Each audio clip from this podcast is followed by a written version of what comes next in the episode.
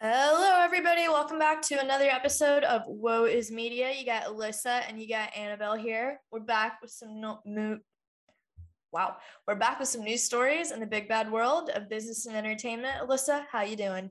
I'm doing great. I was really expect. I thought you were going to uh, do an accent just now. I thought you were going to be like, "We're going to do some new news." Like, I don't know. Do you want me to do an accent? I mean, whatever you want, babe. I'm here. try. I mean, It might be annoying to listen to.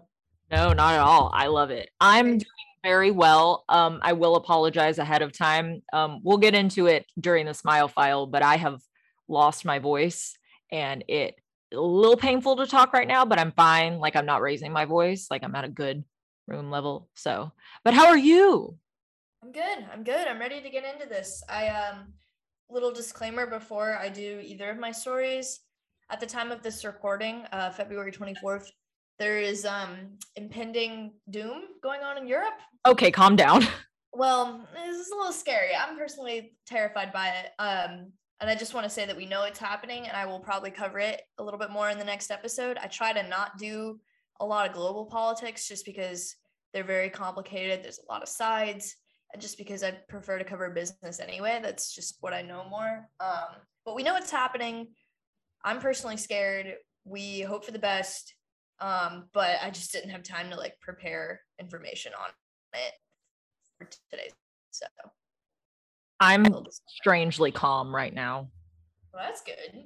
Well, you're Like- covering the rodeo, so Yeah, no, our threat level just got lowered to like uh or- orange from red. So like things are going good here like locally.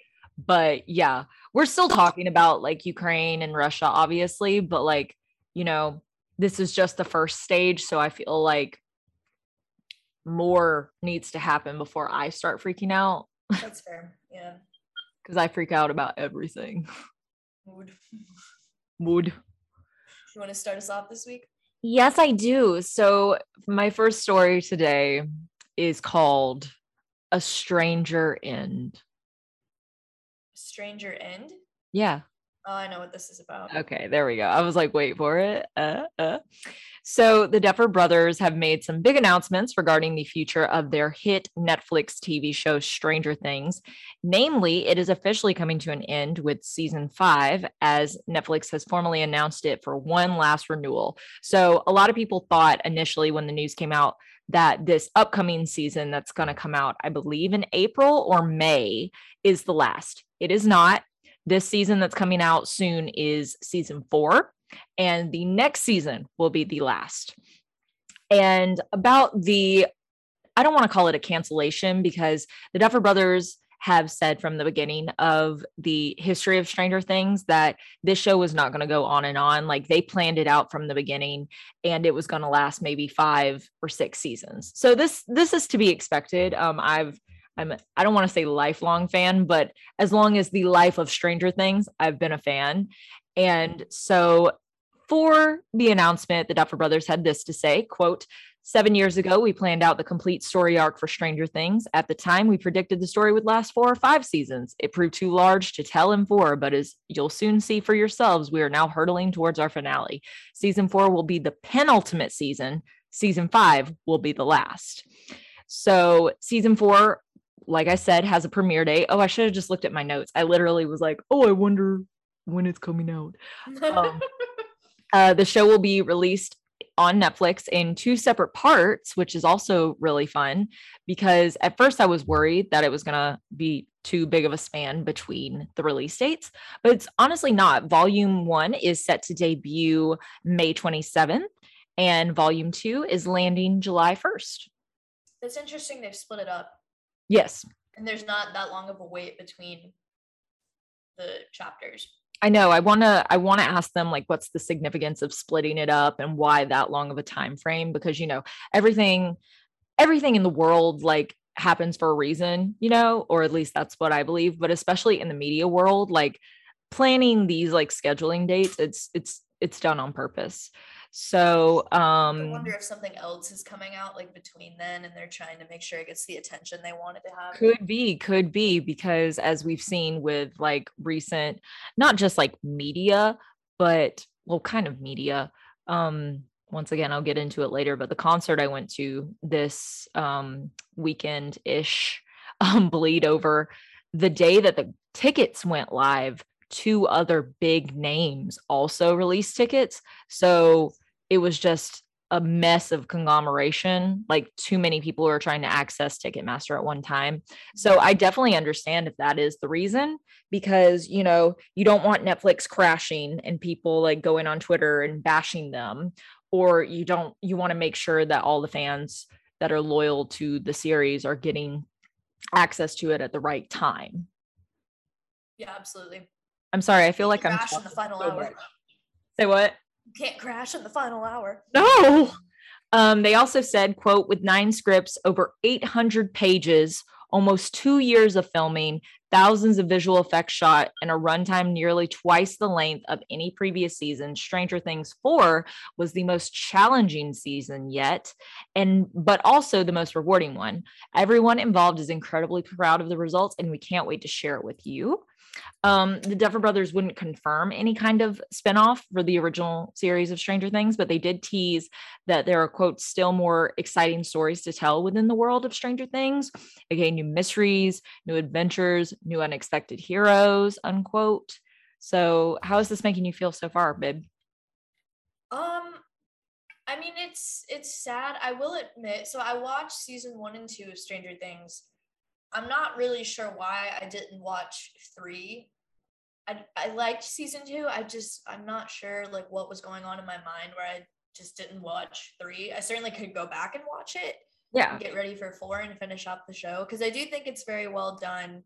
Um, I remember being like incredibly like gripped by everything in season one. Oh yeah. Season two, like just I don't know. I'm kind of one of those people who hates change. So when you introduce all these new characters, even if they, you know, progress the plot line or like are, are positive influences on the show, I'm like, ah, why did they show up? like, which is not fair. I just get used to the same people. Um, so you know, like Max and all that, even though I like her, like she's a good character. Mm-hmm. Um, and that actress is very talented. Sadie yeah. Sink. Sadie Sink, that's right. She was in Taylor Swift's short film also. Okay, Swifty. You know what? Has she started doing the Taylordle yet? Me? Yeah. Yeah, I have. Okay, just checking. Today. I did it yesterday in two tries and like I love I like Taylor Swift, but I wouldn't consider myself a major fan. So I thought that was a pretty big accomplishment for me. good job. Um, but yeah, so season four is also going to bring the characters outside the town of Hawkins because up until this point, everything has been in Hawkins, Indiana. So, spoiler alert for those of you who haven't seen season three, like Annabelle, at the very end of it, um, Joyce decides to move the kids or her children plus 11 to California to get away from it all because they were just like, overwhelmed by everything that was going on. They felt that they couldn't really move on from what was happening. Like, no matter, you know, no matter how much happens, there's always going to be certain, you know, memories and certain things tied to Hawkins. So she was like, I just got to start over. Um, once again, spoiler David Harbour's character, Hopper, is alive and well, but he has been seen in a few teaser trailers to be working in a labor camp in Russia. Oh God. Yeah, it's it's hard to explain if you haven't seen the series, it, eh, seen the season. Um, it's not gonna lie. Uh, when I was watching season three, I was enjoying it, but I also was like, this is kind of convoluted. Like, we didn't need to add the Russians into this because That's obviously the 80s, you know, you're in the midst yeah. of the Cold War you've got a lot of people worried about like communist powers taking control in the United States. Totally understand that, but I kind of was like, I, I could have gone without. Show about kids and you're gonna get Russian labor camps involved. Yeah, exactly. Like a supernatural show about kids. Like, why do we need to know about Russia? So, but maybe maybe Russia's behind everything. Not gonna. No, I I don't know. I'm just speculating wildly here, but that's that like I said, Winona Ryder's character Joyce moved her family to California to escape the literal horrors of Hawkins, but new trouble is brewing that see their new paths collide once more. There's already been some teaser trailers out. I'm still trying to figure out what exactly it has to do with uh the plot, but there's one teaser out right now that is this old decrepit house, like it's been abandoned for a few years now, and they try to tell the story of what happened to the house, but honestly, I think I was in public when it dropped and I was trying to listen to it, but I couldn't hear all of it. So, but you can see like the kids and Steve like walking through the house and being like, what's oh, and um Nancy, like Nancy and Steve are all there. So I'm excited. I love a good haunted house. Uh, but once again, I'm just worried there's too many things going on at one time. The good news is, is if they've mapped this out for a while, they know what they're doing. Period. You know, hopefully it'll like have a good arc and a good closure and won't be too convoluted. But Absolutely. I think a lot of TV shows, especially in that mystery horror kind of realm, like do tend to get a little convoluted. I haven't watched a ton of them, but just thinking back in middle school when I watched Pretty Little Liars, Oh, oh my gosh. that went left, right, up, down, sideways, backwards. Like just you had no idea who was alive, who was dead, who is A. I was about to say, like, who was the killer half the time? Yeah, you didn't know. And I had read the books. So I was really excited for the series. And when it came out, it diverged from the series. Quite a lot. Yeah. And I was like, what? so I couldn't track what was going on in the show versus the books. And Mhm. none of the people looked right to me. And yeah, She said, casting messy. I never finished it. I mean, they're all like talented actresses. I thought Aria was a good choice with Lucy Mhm. Hale. And then Hannah Marin's character was what Ashley Benson, I think, is the actress. Correct. Yes. Yeah, I thought that was good, but Spencer and Emily did not look how they were supposed to. Yeah. How they were supposed to. I don't know. So, who was your favorite liar? Of the four, Yeah.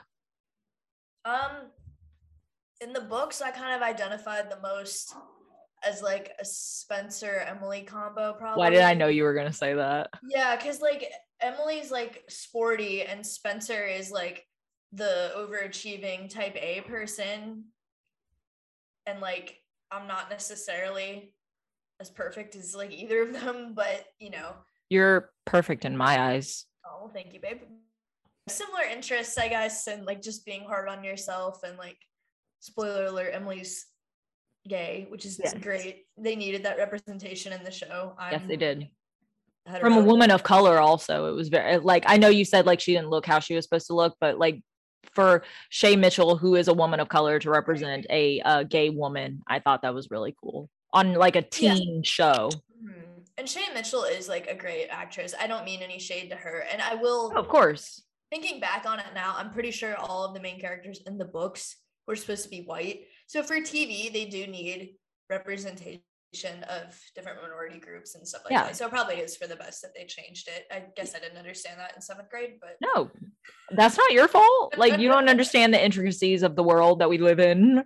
Mhm. Um, I will say I never read the books, but I read about the books on Wikipedia. You know how you do, or at least I do. oh, I do yeah. that with movies all the time. Okay, cool, cool, wonderful.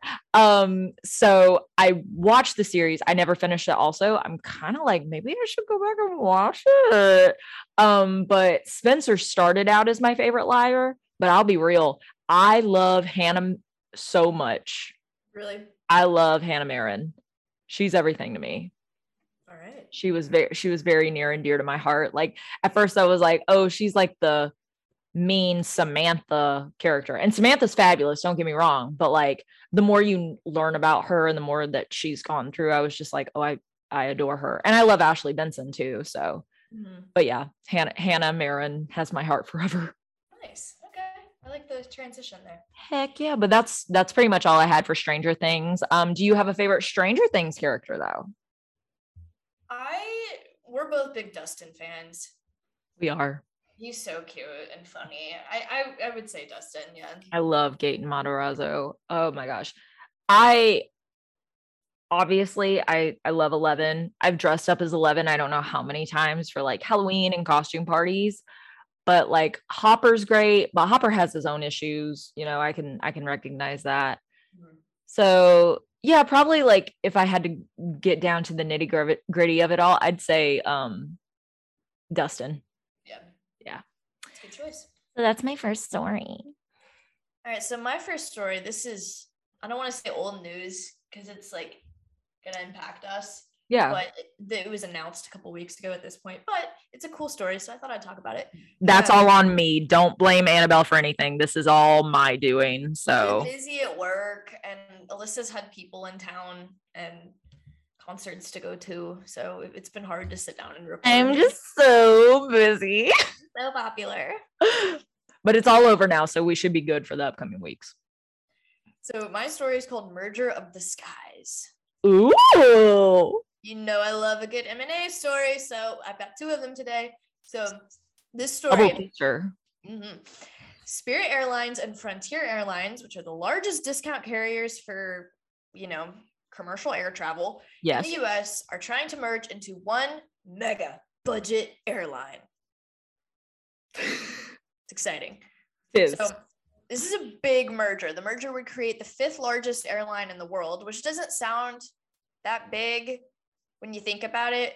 no, but, But the big behemoths, as I learned how to pronounce correctly on this podcast a couple months ago, not behemoths, behemoths. The big behemoths in the airline industry are the big four, which are Delta, United, Southwest, and American Airlines. Alyssa, which, four is your your preference? I mean, you already know I live in Houston, so we're we're big on Southwest here. You don't have assigned seats, like you get a like free carry on, like. But I I respect the hustle of Delta. Yeah. But I'm a, I'm a Southwest girl. Delta is a hometown thing for me. Um, headquartered here. I have like no issues with Southwest. I don't like American. No, yeah, I would agree on that. American kind of has done me dirty in the past, so Same, yeah. And like in Atlanta, they want you to fly Delta because that's their home base. So if you fly American and you have to go get your bags, you have to go to the basement to get your luggage. I had to do that after an interview one time flying back Really? from New York. Yeah, flying back from New York. Like they had some partnership. The interview was with a, a New York bank. I'm not gonna mention the name, but they had a partnership with American Airlines. So they're like, oh, you'll fly American Airlines, just like pick a time. And I'm like, I don't get an airline choice. Okay, whatever. But I was like running around looking for my luggage. And I asked some attendant, I was like, where is carousel 10? And she's like, it's in the basement. So I had to schlep down there and get my suitcase and go home after that. I got the job though. I didn't take it, but I Mm. Of got it. course, yes, of course she did because she hustles. That's right. I try. anyway, so this merger between Spirit and Frontier would create the fifth largest airline in the world to better compete with the big four. Yes. So it seems like it wouldn't be that big of a deal because it's only the fifth biggest and the other four are still larger. Mhm. But antitrust regulators could still strike down this deal for antitrust reasons. And we know that the current Justice Department under President Biden has already filed a lawsuit with American Airlines and JetBlue Airways, and they're not merging, they just have a partnership gotcha. over the Northeast region of the country. But the DOJ has sued for this, saying that it reduces competition and drives up prices in that area of the country. So, yeah, I didn't know that either before doing my research on this story. But there could potentially be some major hurdles to get this deal to go through because there's a lot of mentality at the DOJ right now eh, and in parts of Congress that bigger is badder. Like big business is not good for consumers. So I love we'll that movie. Bigger is badder. No, big business. Big business. Okay, sorry, It's okay. missed the reference there. It's okay. um, so currently this is a two point nine billion dollar deal. Um, but by the time it closes, it'll total six point six billion. Um, because there will be assumption of net debt and operating lease liabilities. That's accounting stuff. We don't necessarily need to get into that. Hmm, But mhm. six point six billion total. Um, it honestly seems kind of small given a lot of the other majors we've discussed on the podcast lately. Like under 10 billion, especially for airlines, things that are just massive. Yeah. you know, Like all That's everything fair. involved in an airline, like the capital and the people and the planes. Like, I don't know. Kind of small, but it just goes to show that these are not the biggest players in the industry. It's not the same as if Delta and America, Yeah. American Airlines were merging. So, pending any legal problems, this should close the second half of 2022, and both companies' boards have already approved the deal. Hmm. So, in the M&A world, there's kind of two things that tend to happen. There's either one big giant who buys a smaller player in the industry to kind of either expand vertically or horizontally to kind of help gain market share or to help them get like input for their final output if that makes sense Mhm. there's vertical integration and horizontal integration so this would be horizontal integration because they're you know in the same field um, but one company is not that much bigger than the other so if that's the case it's called a merger of equals Mm, mhm. and that's kind of a misleading term because someone is still the buyer and someone is still being sold i say someone i mean companies we're not yeah, yeah. here. Um, but a merger of equals means that they tend to have pretty equal representation on the board. It tends to be pretty fair in terms of like the people that stay versus leave. Certain policies change. Um, other merger equals that may have happened in like recent news for other examples would be the SunTrust BB&T merger Ah, yes. which is the biggest bank merger since 2008. Um, they were both like regional banks. I think they were 15th and 16th on the national list, and now they're up to like number six. I'm very familiar with that merger. I, as am I. so yeah, um, it's a merger of equals, and right now it's a cash and stock deal terms. Um, Frontier is technically the buyer here, and Spirit is technically the one being purchased. Um, Okay. So we'll see if Frontier is going to end up being kind of the head bitch in charge, but Ooh, okay. HBIC. Um, so Spirit Airlines shareholders will receive $25.83 per share of Spirit that they own um, Okay. in exchange for, you know, being sold to Frontier, which is a premium of, of about 19% on the current stock price. So pretty good money they're making here. Spirit will own approximately 48.5% of the combined airline, and then the rest of it will be owned by uh, Frontier. So that's pretty even. It's not exactly 50 50. But like it could be a lot worse. It could be a lot worse, exactly. So the the main reason partially they want to merge is to compete better and they are expected to generate annual savings for consumers of a billion dollars an- annually. So Hmm. we'll see if that happens or not. These predictions where they talk about how much money they'll save when they combine. mm, I don't know. Like there, there's definitely like math and logic into it, but it's so hard to tell until things play out. Yeah. You know? And mergers are also incredibly costly to complete. There's like fees and a lot of legal stuff going on and hurdles to jump and it's it's just not it's not for the faint of heart for sure. Messy. Yeah, messy. That's right. Messy. So we will see um, how the synergies are. Once they combine, the expected operating synergies are expected about $500 million. So that's definitely notable. Um, the board right now for the combined entity will have 12 directors, which includes the CEO, seven of whom will be named by Frontier and five for Spirit. So again, not a 50 50 split, but pretty darn close. Yeah. Bill Franke, who is the Frontier chairman, he's going to be the chair of the new combined board. So, again, Frontier is kind of the HBIC here a little bit, even though it's technically a merger of equals. His name is Bill Franke. Mhm. I love that.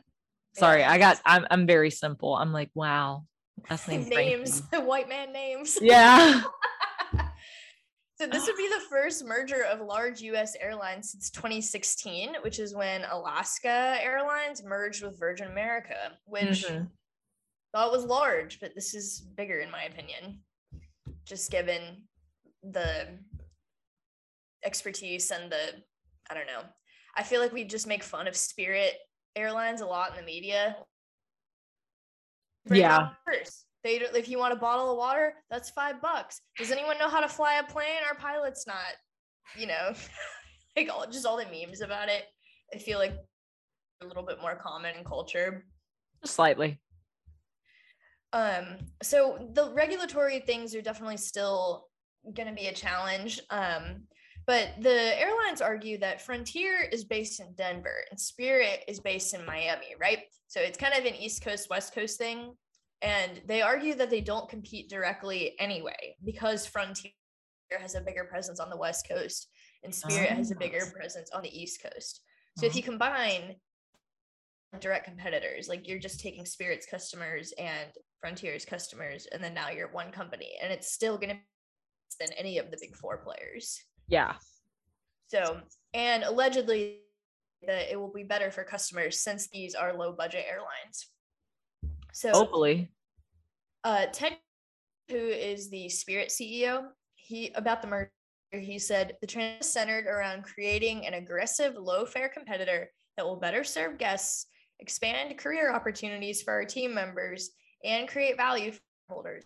We believe we are a perfect fit with Frontier. Our businesses share similar values, including our longstanding commitment to affordable travel. So, obviously, the CEOs are on board here. We'll see if Ted Christie has kind of a role going forward because they Yeah. have not announced a new CEO for the combined entity yet. They've also not announced a new name or a new headquarters. So, it'll be interesting to see if they pick a neutral site, maybe a little bit more central between the two airline bases Yeah. um, or if Frontier's like, no, you're coming to Denver. Sorry. Like, What's a yeah, what's a good neutral spot between Denver and Miami? probably like Chicago, maybe. Oh, that could work. Why was I central? Yeah. I was immediately going to Oklahoma. Yeah, I mean the middle, like literally the middle of the country. Yeah, that would Yeah. that would definitely be true. But Chicago, you can service the eastern part just as well as the western part, I would think. Plus, Besides, it's still a no major one- hub. Besides, no one wants to go to Oklahoma. Fair. Yeah, I was about Topeka, but that's a dumb answer. No shade to Kansas though. We love Kansas. No shade to Kansas or Oklahoma. Mm-mm. Um, the Frontier CEO, whose name is Barry Biffle. How you like that name? I like it a lot. Biffle. I know. I think that's kind of cute. Um, he said, Our business model is built on low fares, and that stimulates traffic. We are going to give people even more low fares Mm. by combining. So, yeah, um, fast growing discount airlines that focus on this price sensitive customer who's not necessarily interested in like all the bells and whistles of an airline. They just kind of want to get from A to B as quick as they can. Um, and so they've been doing better with the pandemic than kind of the larger carrier competitors because the larger carriers, the people who fly on those, there's a lot of business travel and there's a lot of international travel and both of those things have really slowed over the past couple of years because of the pandemic but these two airlines really focus on domestic travel um, and it's not necessarily for business because if your company is going to pay for it why would you get $70 flight when you can get a $200 flight with more legroom and a bottle Yeah. of water you know Yeah. just, just my thoughts. So the two airlines have been having talks, quote, in earnest since late last year. Um, In earnest. and the two carriers, they only so between the two of them, they cover 2,800 routes, like from different cities, and they over only overlap about 520 of them. Hmm. So, and that's according to aviation data consulting firm Cirium. So, it's there's a lot of arguments to be made here that this merger should happen because it's not a trust problem. Like it's it's not. I don't know. We'll we'll see what happens. Um, but in my opinion, I think they have very valid arguments for getting this merger to go through. And as somebody who's never flown either of them, but is open to it, I would certainly be happy if they could deliver more cheap, low prices so I could go see Alyssa in Houston. Absolutely. Do you have any thoughts on this? Not really. Like on it, like you said, like I wish I had more to add to it, but like if I flew either of these like frequently, but I don't I don't fly that much anymore um because of the pandemic. But even before that, I mostly just fly Delta, Mhm. Southwest, every now and then United, but not very often. So I wish It them the best. what's available and where you're going. Yes, I wish them the best in all their endeavors. Yes, we'll keep you updated. Hopefully, okay. So, full disclosure, I don't like to talk about my personal work on this podcast, but if it wasn't obvious from my comment earlier, I work for one of the companies in that major bank merger. And I hope that if this merger of equals from Spirit and Frontier goes through, they get a better name than Truist That's all I'm going to say. Did I tell you I saw a billboard the other day in Houston for Truist Bank? No. I mean, like, I know that's not like impossible, but I was like, that's the first one I had seen. And I was like, oh, how nice. They they really kicked off the marketing. Like they changed all the signs on branches. Like my office said the old name for the longest time and now it says the new name. Yeah. So I think they're really trying to get after it with the marketing. I see the ads like all the time when I'm watching games or whatever. So Yeah. All right. What you got next? I've got a story, not as great of a title, but it says fan favorite question mark. Okay. I like it. So the you know, you know, guys, it's award show season. So what's Alyssa gonna talk about? The Academy Awards. So the Academy um of excuse me, the Academy of Motion Pictures Arts and Sciences announced last Monday that beginning now through March 3rd, audiences can vote on Twitter for their favorite movie of 2021 using the hashtag Oscars fan favorite hashtag. I don't know why I said it at the beginning, but or they can cast a ballot on the Oscars fan favorite website the winning film of the year will then be announced live during the 2022 Oscar ceremony. Are you all over this already? Honestly, like I'm I'm going to be absolutely real with you. When the um nominations came out, I was very upset with myself because I haven't seen many of them. And I'm going to be working on fixing that until, you know, the awards come out. I think I'd seen one of the best picture nominees. I was very upset with myself. Um but i'm working on it. And i have mixed feelings about this i don't really i i can't explain why i guess it'll make more sense once i get more into my notes um so select participants are also stand to win a trip to the 95th oscars in 2023 uh, where they'll potentially present an actual trophy during the broadcast for this thing but. I I read this, but I was like, what? So if you guess right, you're in the in I like I'm trying to figure out what their process is. Like if you guess right, does your name get entered into a raffle or something? Maybe. Or just So- a random drawing of everybody who tweeted. Yeah. So, in addition to the fan favorite vote, the Academy is also asking audiences to use Twitter to vote for a hashtag Oscars cheer moment, spotlighting moments that made them, quote, erupt into cheers in the theaters, unquote, while watching. Five winners will be selected from the pool of participants and will win a package including tickets to a full year of free movies in a theater of their choice, streaming subscriptions, and exclusive items from the Academy Museum shop. So that's pretty cool. Um, now, this move also this is what I was basing my like hesitancy on. This move recalls the Academy's past attempts to pull more general audiences into the telecast with the short-lived proposal to add an outstanding achievement in popular film to its competitive roster. This was announced back in 2018 and plans to implement it were pro- postponed until the end of that year and they just kind of never got back to it because the academy quote needed to further study into such a measure before executing it. And many pundits noted that the oscars included a fairly minimal number of box office hits among its top nominee categories this year. But as someone who follows this you know award show that's every single year. Right. sorry about it. Like yes more people have been drawn to the bigger names in the past few years like especially like with parasite. Parasite like if it had won 10 years ago i feel like not as many people would have known about it and would have been outraged by its win versus you know the wide availability of it and the like social media talking about it. Like I, I just don't know how to explain it because i'm so used to having movies that no one's heard of in the nominations category. And I'll I, I won't lie, I didn't know much about Power of the Dog until like the nominations came out and I looked more into it and I want to watch it now. But it's not a film that otherwise I would have sought out for myself, even though I do love a Western. Mhm. So it's just, I realize that a lot of people with their critiques of the Academy it comes down to elitism and classism. I totally get that. I totally understand it. So I appreciate that they're trying to do this, but I don't know. I also feel that it's just kind of like a cash grab kind of thing to get people to watch the ceremony. And I don't know if it's going to be enough.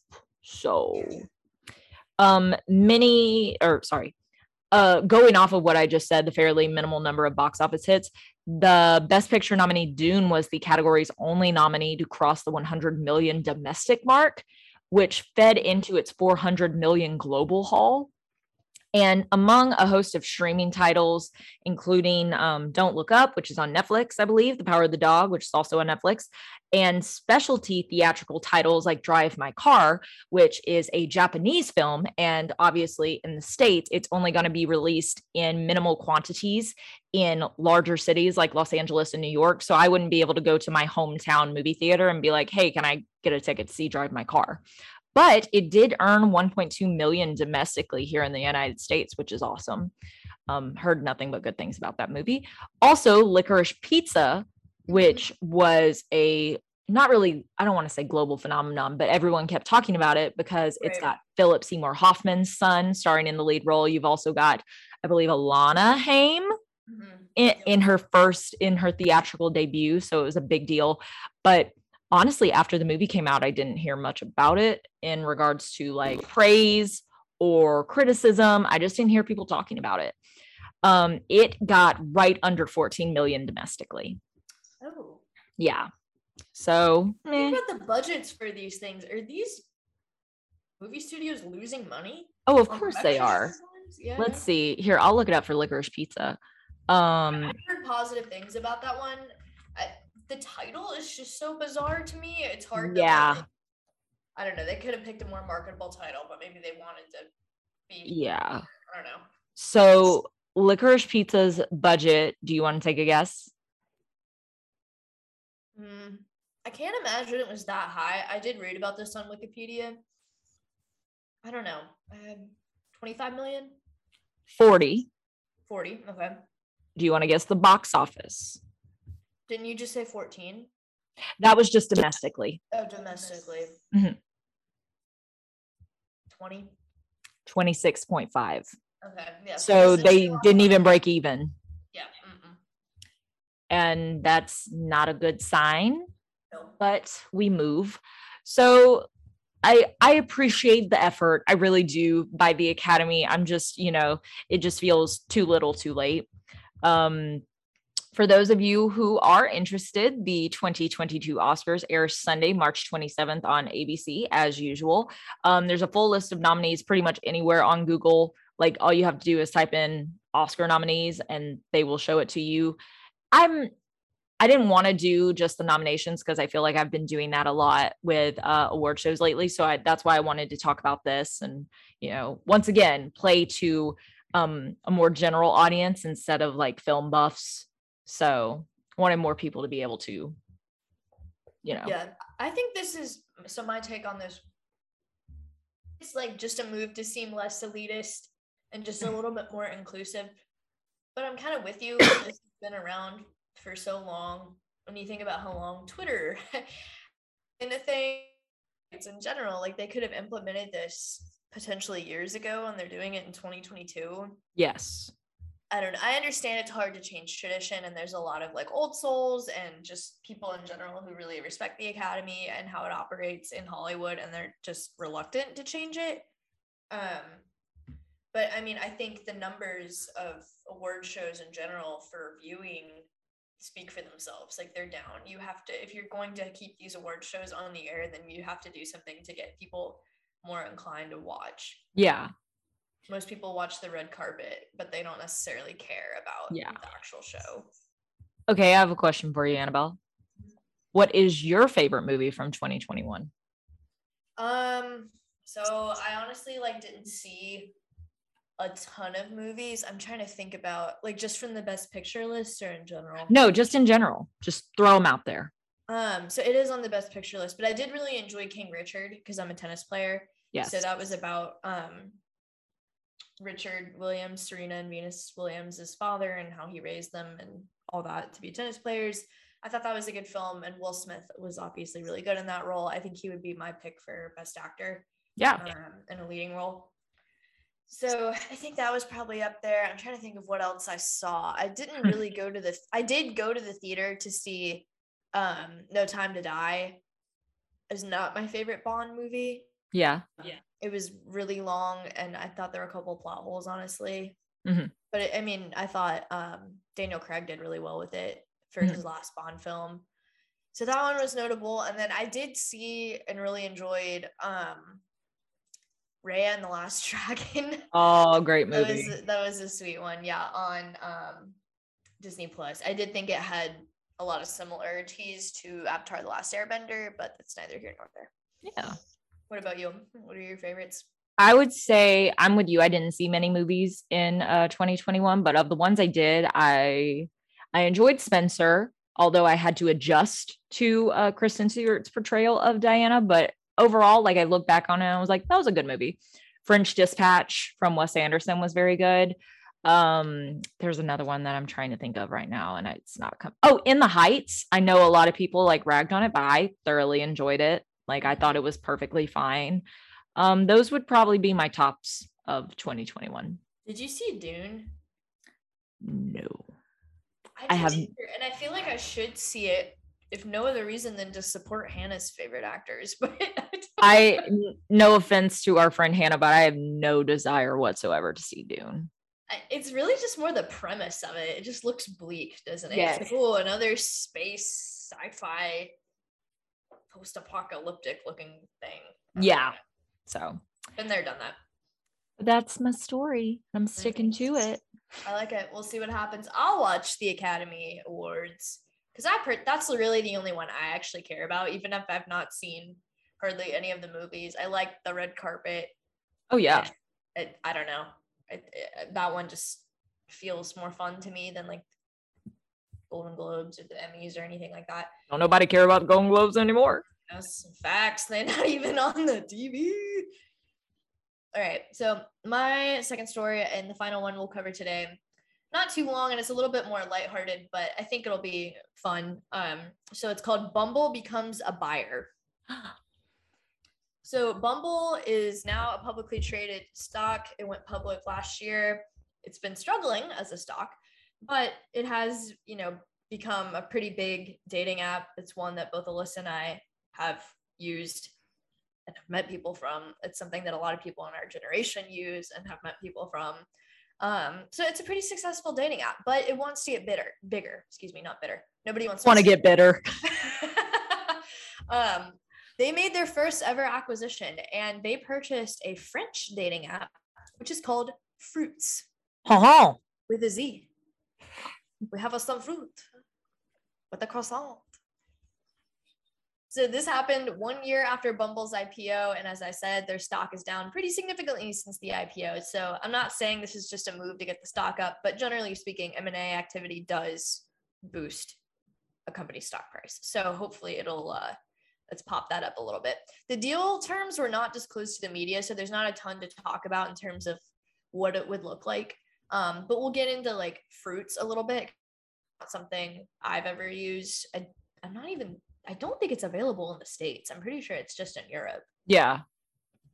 But getting into it, Fruitz was founded in 2017 and it encourages open and honest communication of your dating intentions through the use of four different fruit metaphors. So, when you sign up for this app, you have to choose a fruit emoji that indicates what you're looking for. It's multiple choice, so you can't be like, I'm a peach because this, this, and this. Like, no, there's set options.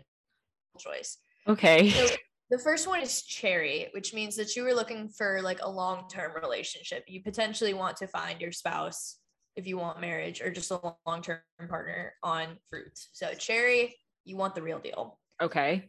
Grape indicates that you want to go on dates. So maybe you want to find a long-term thing, maybe not.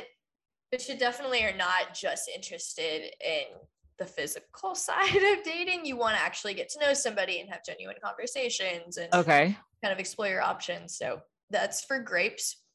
Um, if you're watermelon, that means you're looking for a friend with benefits. Pretty Watermelon straightforward. sugar. That's right. And then get this: peach is the last option, and um, they just completely capitalized on the meme culture here.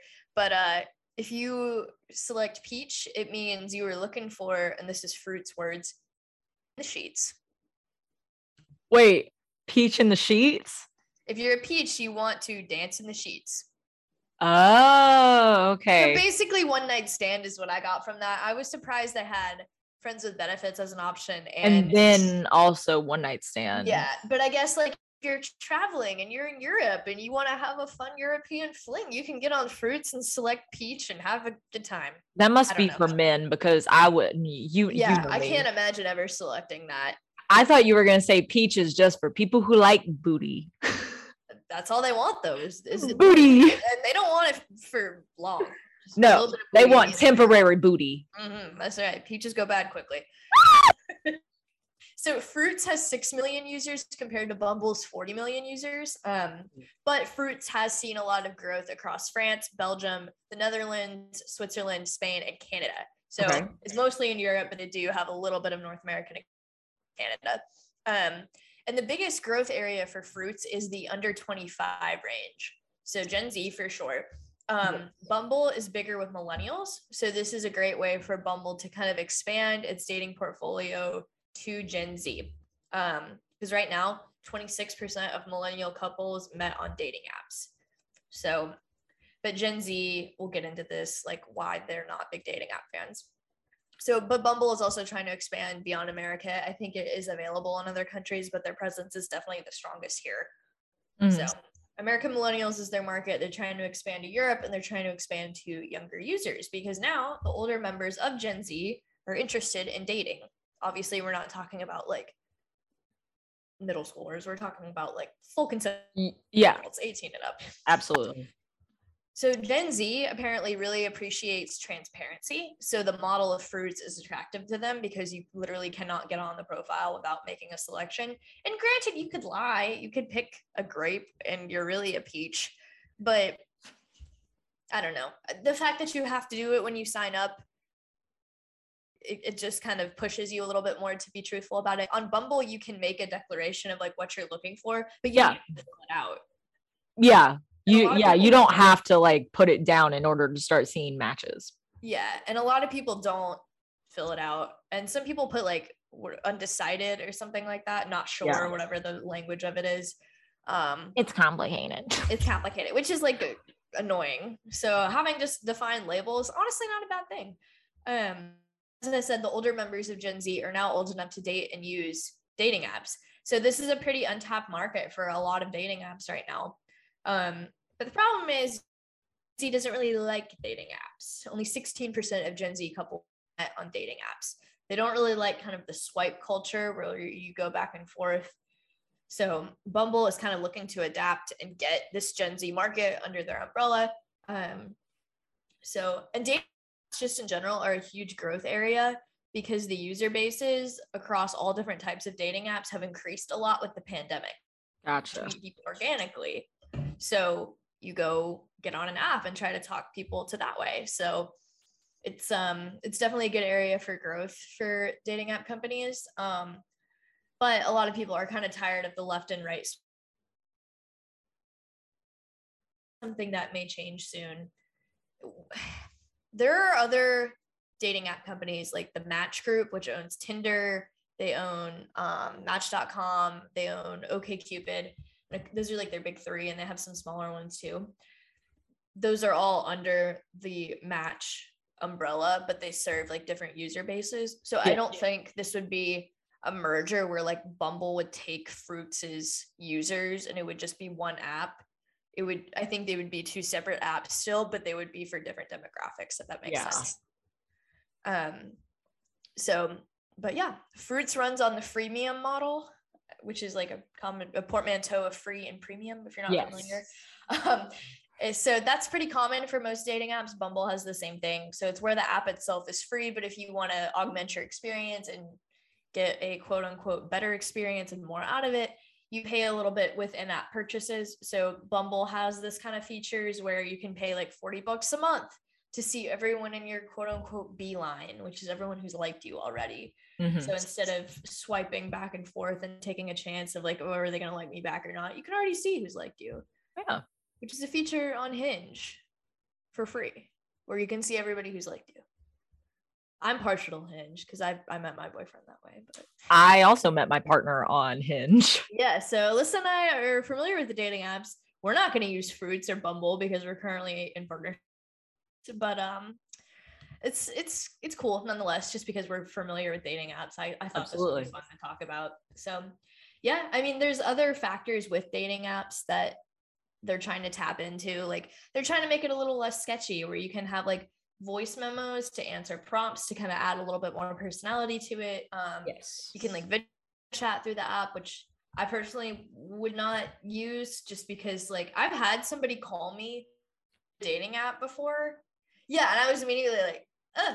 like Leave me alone. ahead of time. He wasn't like, oh, can we talk on the phone? I would have been like, yeah. Ew, no. But he was he just called me and I didn't answer because I was driving and Georgia is a hands-free state. And then he sent me a frowny face. I'm like, what what? Like, leave me alone. what do you want from me? what do you want from me? Like, I, I don't know. It just felt invasive. So if you want to talk to somebody over the phone or video chat, give them a heads up. Do not. Period. Don't cold call them. But yeah, and bump as we've yeah, seriously, please do not cold call This potential partner. was a cold call. You want to get that reference? I don't. I'm sorry. It's like it's stupid. It's like a Tide Pod commercial, and it's like, Oh yeah, yeah, no, calling people. Matt Ryan has a version. yeah, like, hey, can you switch over to cold because it saves energy and is better for the planet? Mhm. um, and Bumble also has added like the friendship, like Bumble BFF and the Bumble business focus sections. So it's not just dating, you can potentially meet friends and network connections. I don't know how common those are in terms of like their users, but a lot of people think that what started as dating apps, like the platforms can also be used to just enhance social growth. And with Mhm. knock on wood, things looking up a little bit for the pandemic, um, you know, there could be a lot of areas for potential movement here. So, Period. yeah, Bumble and Fruitz. We'll see if Fruitz becomes available in the States once the merger goes through. Love Again, some we don't know- Fruitz. Again, we don't know the terms, so I'm not sure how much they're purchasing Mhm. Fruitz for. Yes. But yeah, do you want to get into Smile File? I'll be quick. Um, I went to go see Twice in concert two days ago in Fort Worth, and it was one of the most magical experiences of my life. Like, this sounds so cliche, but like, especially like for K-pop idols, because most of them live in Korea, you obviously you know they're real, but like being able to see them like actually like stand in front of you, it was another worldly experience. As I said, I lost my voice cheering so much.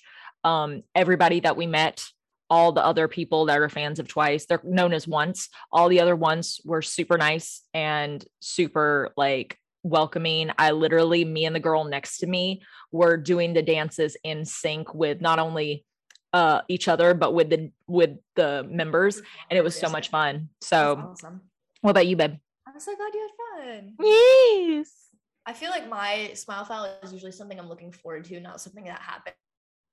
But um, I'm going to I'm going to the home opener of Atlanta United this weekend with Hannah. So. Um, those games are a lot of fun, and I get to see one of my best friends. We love that. Mhm. All right. Thank you guys so much for listening. We will be back soon with another episode. As I said, I will probably talk about the war efforts that are going on in Europe. The war.